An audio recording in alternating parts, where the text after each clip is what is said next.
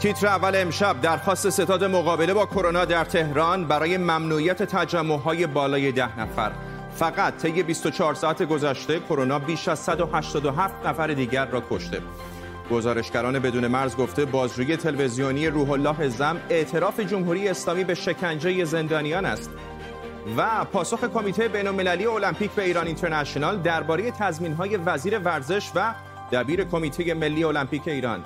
به تیتر اول خوش آمدید.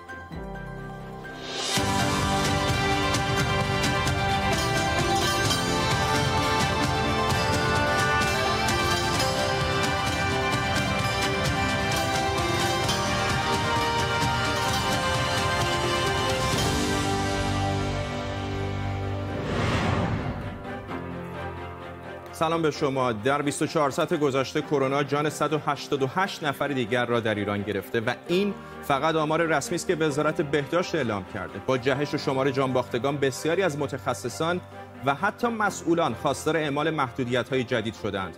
رئیس جمهوری ایران اما می‌گوید نمی‌توان کشور را تعطیل کرد. حسن روحانی گفته اگر همه چیز تعطیل شود مردم از فقر گرسنگی و بیکاری برای اعتراض به خیابان ها می اجتماعات تجمعات حالا به عنوان عزاز به عنوان عروسیه به عنوان نمی‌دونم مهمانیه به عنوان سمیناره به عنوان جشنواره همه اینها. همه اینها مزره حسن روحانی بود رئیس جمهوری ایران. در نیم ساعت آینده با تیمی از خبرنگاران و کارشناسان از نگرانی ها و امیدها در مبارزه با کرونا خواهیم گفت. می‌دونم که شاید از خبرهای کرونا خسته شده باشید ولی نباید فراموش کنیم که پشت تک تک این آمار و ارقام قصه زندگی هایی است که بیوقفه و زود هنگام به پایان می‌رسه. این یکی از هزاران توییتیه که خبر از مرگ عزیزی میده. رسول نوشته مادرم فوت شد بدون اینکه دارو پیدا بشه بدون اینکه دستاش رو بگیرم بدون اینکه بتونیم براش مراسم بگیریم. مادرم فوت شد. فقط در 24 ساعت گذشته 188 نفر در ایران قربانی این بیماری شدن. یعنی یک جهش 46 نفره نسبت به آمار روز قبل که 142 نفر بود. این ولی فقط آمار رسمیه. طبق آمار ثبت احوال ایران مرگ و میر در بهار امسال 20 هزار نفر از متوسط مرگ و میر بهار سالهای پیش بیشتر بوده.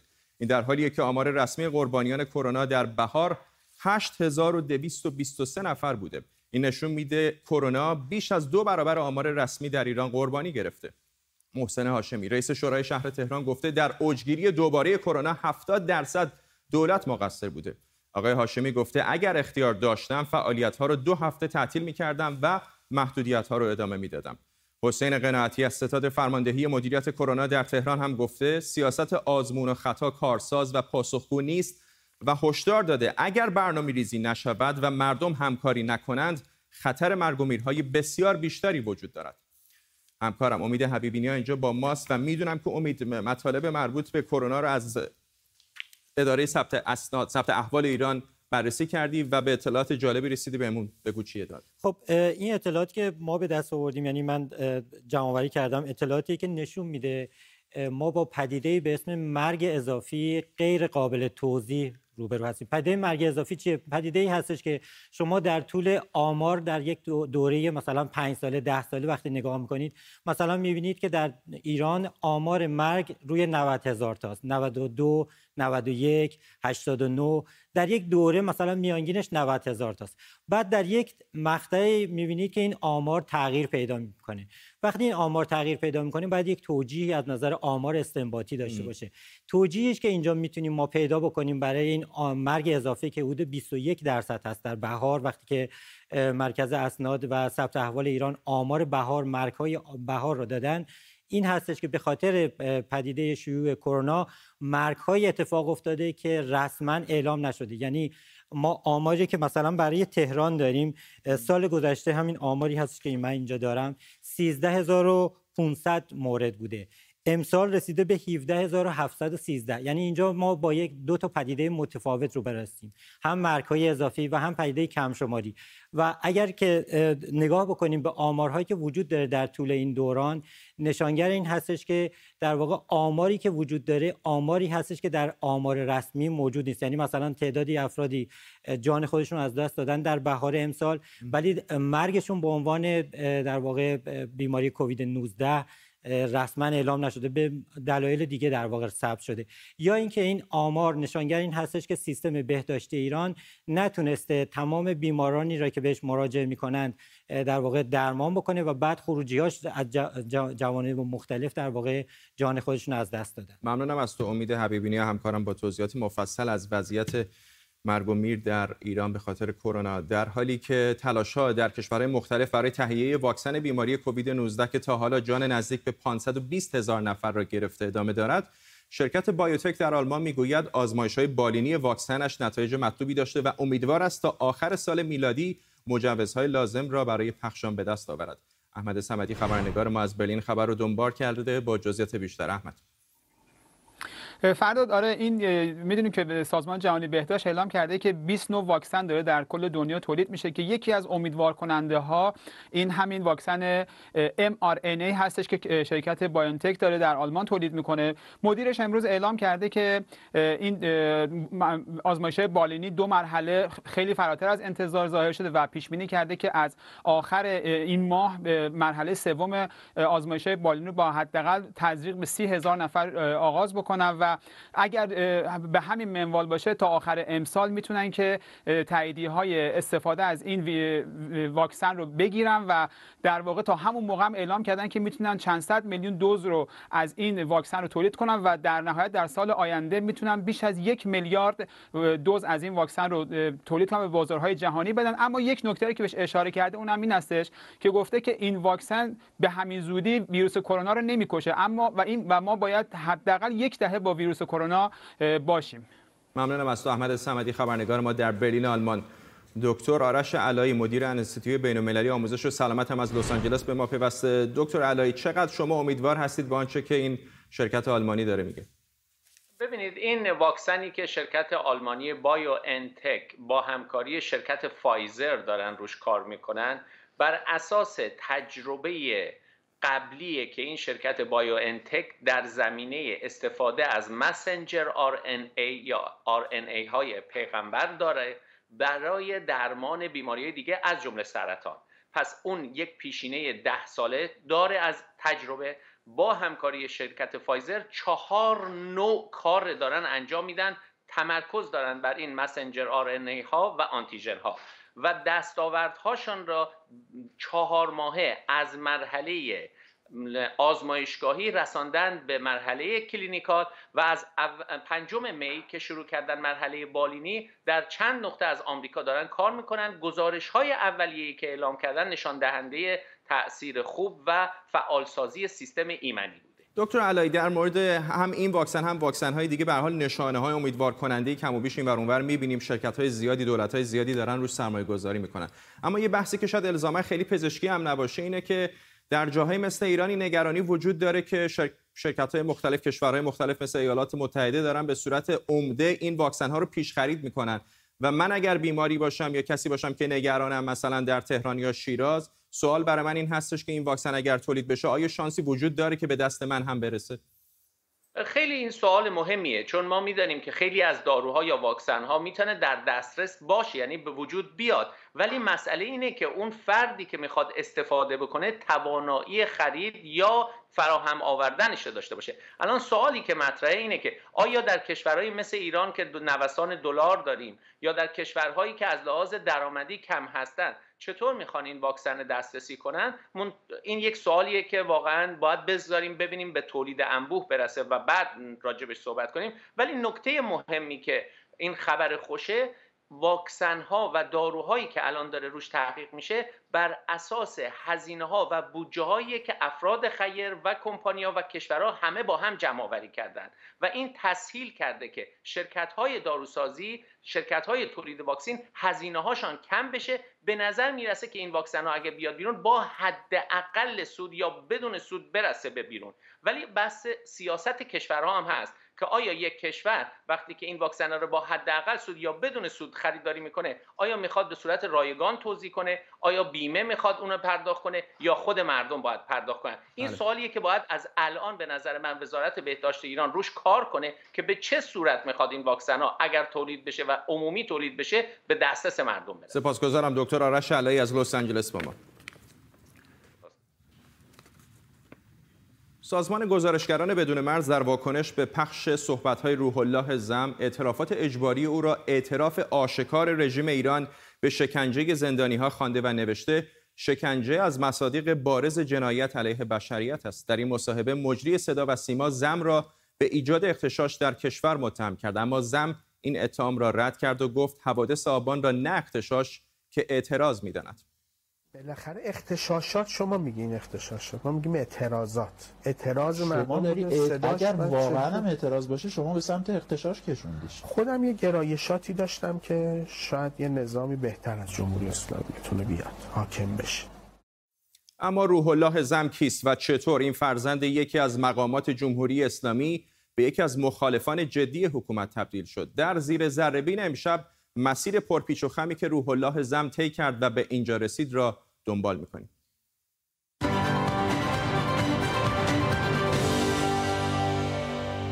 شاید بهتر باشه معرفی روح الله زم رو از پدرش شروع کنیم. محمد علی زم روحانی سرشناس فارغ التحصیل حوزه علمی قم و آشنای اهل فرهنگ. 23 سالش بود که انقلاب شد و فقط 25 سالش بود که شد مدیر حوزه هنری زیر مجموعه سازمان تبلیغات اسلامی. یعنی بنی امیه و حکومت شام و رهبری معاویه در اون خطه جهان اسلام و توجهی که معاویه به روایت و قصه سازی و قصه نویسی داشت. محمد علی زم 21 سال سرپرست حوزه هنری باقی موند. هرچند تو همین دوره بیشتر از هشت سمت دیگه هم داشت. فعالیت های پدر روح الله عمدتا در حوزه فرهنگ و رسانه است. حتی تهیه کننده فیلم دموکراسی در روز روشن هم بود. و اما پسرش روح الله زم کسی که همنام روح الله خمینی و شاید حالا معروفتر از پدرشه. مستند ایستگاه پایانی دروغ که از صدا و سیمای ایران پخش شده اصرار داره که او رو نیما معرفی کنه. این برمیگرده به دستور آقای خامنه ای و بیت رهبری که به خاطر همنامی من با آقای خمینی اصرار دارند که وانمود بکنن که مثلا مقام آقای خمینی مقدس هست و این روح الله داره اسم اون روح الله رو خراب می‌کنه. روح الله زم سال 88 با سایت حزب اعتماد ملی نزدیک به مهدی کروبی همکاری می‌کرد و بعد از انتخابات و بهبوهه 88 دستگیری شد. به گفته خودش شکنجه ولی بعد آزاد شد. حتی در مورد شکنجه ها چندین بار به علی خامنه ای نامه نوشت. بعد از آزادی از ایران به مالزی رفت و از مالزی به ترکیه و بالاخره به فرانسه پناهنده شد. کانال آمد نیوز رو راه انداخت و راهش رو از پدر جدا کرد. آمد نیوز اما حساسیت جمهوری اسلامی رو برانگیخت. یک کانال تلگرامی که شدیداً ضد جمهوری اسلامی بود و روز به روز به تعداد اعضاش اضافه می‌شد.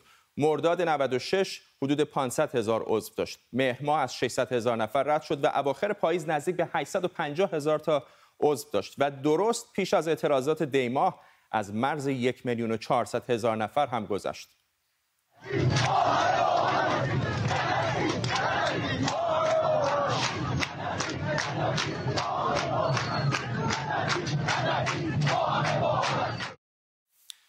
اما این پست و این توییت آذری جهرومی بود که شبکه آمد نیوز را تعطیل کرد. جهرومی توی توییتر از مدیر تلگرام خواست که کانال آمد نیوز رو ببنده به خاطر اینکه ترویج خشونت کرده. مدیر تلگرام هم جواب داد و بالاخره آمد نیوز بسته شد. البته خیلی زود کانال صدای مردم جایگزین آمد نیوز شد. آمد نیوز به افشای مفاسد اقتصادی و فعالیت‌های مخفی جمهوری اسلامی معروف شده بود. مثلا برملا کردن حساب‌های میلیاردی قوه قضاییه که حسابی خبرساز شد و کار به تحقیق و تفحص مجلس هم کشید.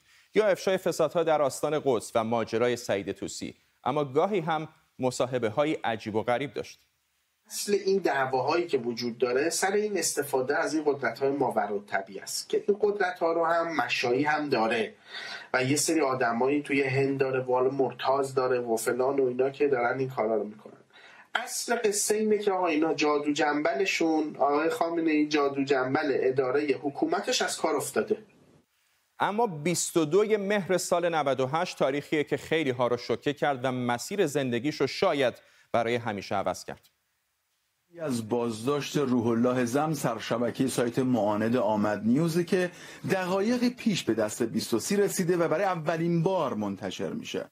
و اعترافگیری های آشنای جمهوری اسلامی که زم رو جلوی دوربین صدا و سیما گذاشت و بالاخره رأی دادگاه. دادگاه 13 مورد از عناوین ریز اتهامات رو توأم با هم از مصادیق افساد فل ارز دونسته و به این جهت در مورد ایشون حکم اعدام صادر کرده. اما قضیه که سر و صدا کرد و تا اندازه مبهم موند نحوه دستگیری روح الله زن بود. من روز پنجشنبه ده اکتبر توی پاریس همسرم دیدم. از پاریس فرودگاه شاردوگل به وقت پاریس ساعت 16 و 25 دقیقه. ایشون باید ساعت 22 ساعت ده شب باید می‌رسیدن اردن. زمانی که رسیدن اردن از ترانزیت اردن برای من عکس فرستادن که رسیدن. ساعت 23 و 20 دقیقه از عمان پرواز داشتن به سمت بغداد. ساعت ده دقیقه به یک شب ایشون رسید بغداد و من دیگه از ایشون خبری نداشتم. روزنامه لوفیگارو بعد از دستگیری زم نوشت احتمالا سپاه پاسداران زن جوانی رو به پاریس فرستاده تا زم رو ترغیب کنه برای دیدار آیت الله سیستانی به عراق بره. لوفیگارو گفته فرانسه سر روح الله زن با دولت ایران معامله کرده چرا که می‌تونسته جلوی سفرش رو بگیره اما این کار رو نکرده. روزنامه لوموند اما میگه دستگاه های امنیتی فرانسه احتمالا تا شب پیش از پرواز سعی کردند زم رو از سفر منصرف کنند. به هر دلیل زم آخر به عراق رفت و بدون طی شدن روند غذایی استرداد به دست سپاه افتاد. اسم دیگری جز آدم ربایی برای این کار نیست. فارغ از اینکه نظرتون درباره روح الله زم چه باشه آنچه دیشب او جلوی دوربین بازجو خبرنگار تلویزیون ایران نشون داد مورد نادری از اعترافهای اجباری بود که مصاحبه شونده علیرغم همه فشارها روی مواضعش ایستاد.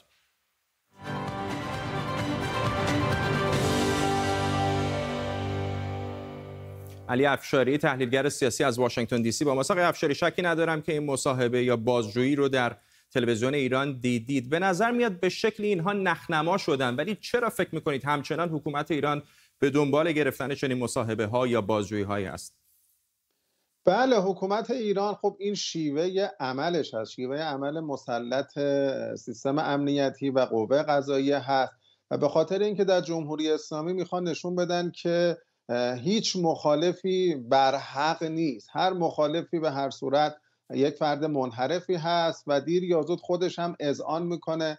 اما هدف ویژه‌ای که از اینها انجام میشه حداقل از دهه قبل به این طرف این هستش که مانور قدرت هست برای حکومت ترساندن جامعه به خصوص مخالفان که ما شما رو تحقیر می‌کنیم. جمع به نظر من این مصاحبه آخر با مجموعه شرایطی که داشت برعکس شد و برخلاف هیاهوهای بسیاری که اطلاعات سپاه و تلویزیون انجام دادن به معنای واقعی کلمه کوه موش سایید و هیاهو بر سر هیچ بود. و در این پرونده بازداشت روح الله و همین مصاحبه های تلویزیونی هم این نظام جمهوری اسلامی به طور عام و اطلاعات سپاه به طور خاص هست که تحقیر شده و ناتوانیش بر پرده آفتاب افتاده و یک لکه ننگ دیگری هم در کارنامهش افزوده شد آقای افشاری فقط اگر خیلی کوتاه بگید برای من جالب بود پاسخهایی که داشت می‌داد و به نظر میاد که یکم اگر بگیم در واقع رقابتی بود او برنده این رقابت بوده. من کاملا موافقم. علیرغم نه ماه فشار و در ایزولگی بودن که من میگم حالا این تیم بازجویی که مشخص تکلیفشون. خود ابراهیم رئیسی و آقای خامنه ای رو نه نه ماه. دو هفته در قرنطینه کامل قرار بدن کاملا آدم های دیگری خواهند شد. اما روح الله اعظم براتر از انتظارات ظاهر شد و اختشاش رو رد کرد خیانت رو رد کرد دفاع کرد و از هم مهمتر. این پیام به جامعه داد که برای تغییر جمهوری اسلامی فعالیت می‌کرده. من با روش و شیوه های روح الله اعظم موافق نبودم. بله. اما اصل موزگیری اون درست بوده و اون در سمت درست تاریخ واسطه و این پیام به جامعه منتقل شد. سپاسگزارم. علی افشاری تحلیلگر سیاسی از واشنگتن. کمیته بین‌المللی المپیک به ایران اینترنشنال گفته وزیر ورزش و دبیر کمیته ملی المپیک ایران در نامه تضمین دادند که دولت جمهوری اسلامی به قوانین و ساختار این نهاد متحد است. هفته پیش شورای نگهبان بعد از بررسی اساسنامه کمیته ملی المپیک این اساسنامه را رد و اعلام کرده بود عبارت دور بودن کمیته ملی المپیک از هر گونه گرایش های نژادی، مذهبی، سیاسی و منع هر گونه تبعیض روشن نیست و ابهام دارد. همکارم رضا محدث اینجا در استودیو با ماست که می‌دونم خودش این خبر رو دنبال کرده و با کمیته بین‌المللی المپیک در تماس بوده. دقیقا به چه گفتن؟ فرداد اساسا بررسی اساسنامه در شورای نگهبان یا حتی دولت ایران غیر قانونیه یک نهاد غیر دولتی غیر انتفاعی محسوب میشه کمیته ملی المپیک و حتی مثلا فدراسیون فوتبال. و اینکه شما اساسنامه تو ببری و در هیئت دولت تصویب بکنی. که این اتفاق 14 مهر 1398 افتاده رفته در هیئت دولت تصویب. از اون مدت در شورای نگهبان مونده که هفته پیش ما دیدیم شورای نگهبان 14 تا ایراد گرفته. مثلا نوشته IOC به زبان انگلیسی اومده. این خودش ایراد گرفته که اینو باید به فارسی بگیم بعد از این اظهار نظر می‌کنه. مهمترین ولی نکته که گفتی همینیه که اشاره کرده به این تبعیض نژادی. تو این جامعه که الان دنیا الان همش Black Lives Matter همه این که زندگی سیاهان مهمه دارن بحث می‌کنن برای برابری نژادی این مسئله ایه که شورای نگهبان رو اون دست گذاشته. اصل قضیه خلاف قانونه. چون اصلا دولت و شورای نگهبان نباید دخالت داشته باشن در اون. نکته بعدی اینه که من تماس گرفتم با آیوسی و این مسئله رو بهشون گفتم. کمیته بین‌المللی المپیک جواب داد. همونطور که قبلا هم گفتیم رئیس وزیر ورزش ایران به همراه دبیر کمیته ملی المپیک ایران نامه ای رو نوشتن. امضا کردن و فرستادن به این در حقیقت کمیته بین‌المللی المپیک و تضمین دادن که ایران به منشور سازمان به منشور کمیته بین‌المللی المپیک وفاداره. و این نکته خیلی جالبیه. ما الان جدومون تعلیق فرداد شطرنجمون چند روز پیش اعلام کردن که در آستانه تعلیق مثال شطرنج خیلی جالبه. مثلا گفتن که چه به وضوح بگید که با اسرائیل بازی می‌کنید یا نه.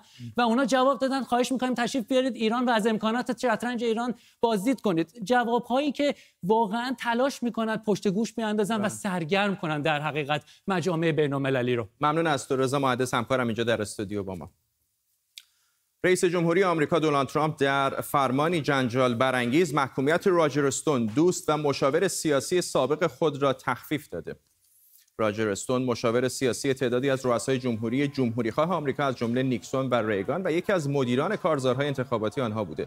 آقای استون در سال 2016 و بعد از آنکه کارزار انتخاباتی ترامپ را ترک کرد به ارتباط با سایت افشاگر ویکیلیکس برای کسب اطلاعاتی علیه هیلاری کلینتون نامزد دموکرات ها و رقیب ترامپ متهم شد.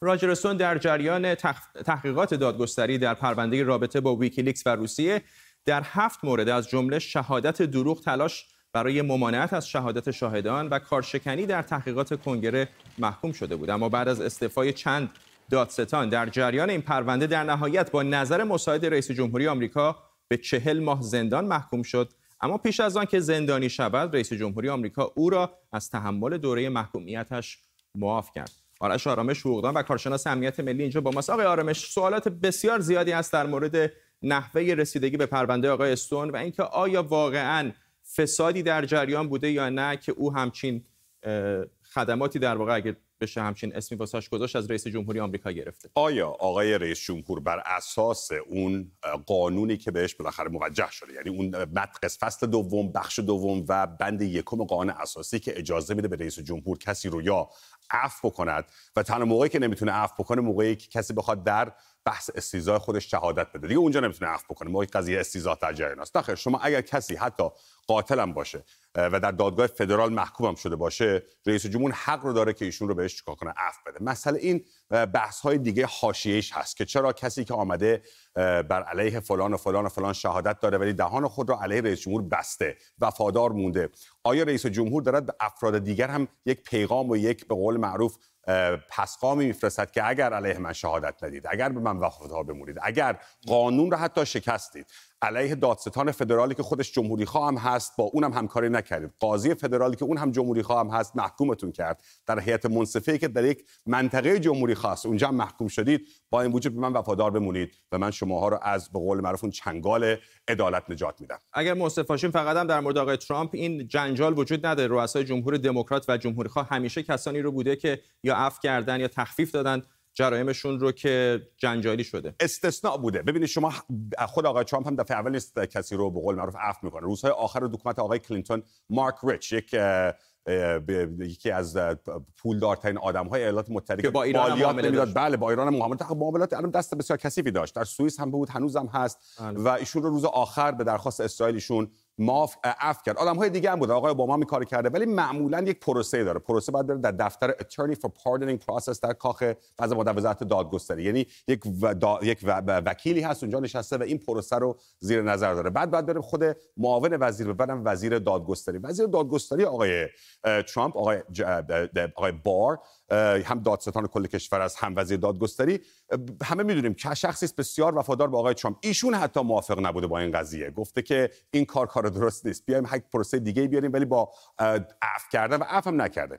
گفتن که تخفیف تخفیف داده. چون آقای استون می‌گفتی که اگه عفو کنید من مجرم شناخته میشن. من رو تخفیف دادم ولی کلا بحث سیاسیش سیاسیش خیلی زیاده و این رو الان داره یک ابراز خطر می‌کنه. یک زنگ خطری بله. هست. برای کسانی که اگر دادگاه های فدرال دوباره بخوان در مورد این مسائل ایشون یکی از فقرات جرم علیهشون تهدید به قتل یکی از شاهدین بوده. ممنونم از شما آرش آرامش کارشناس امنیت ملی اینجا در استودیو با ما و به این ترتیب می‌رسیم به پایان تیتر اول امروز. تا فردا بدرود.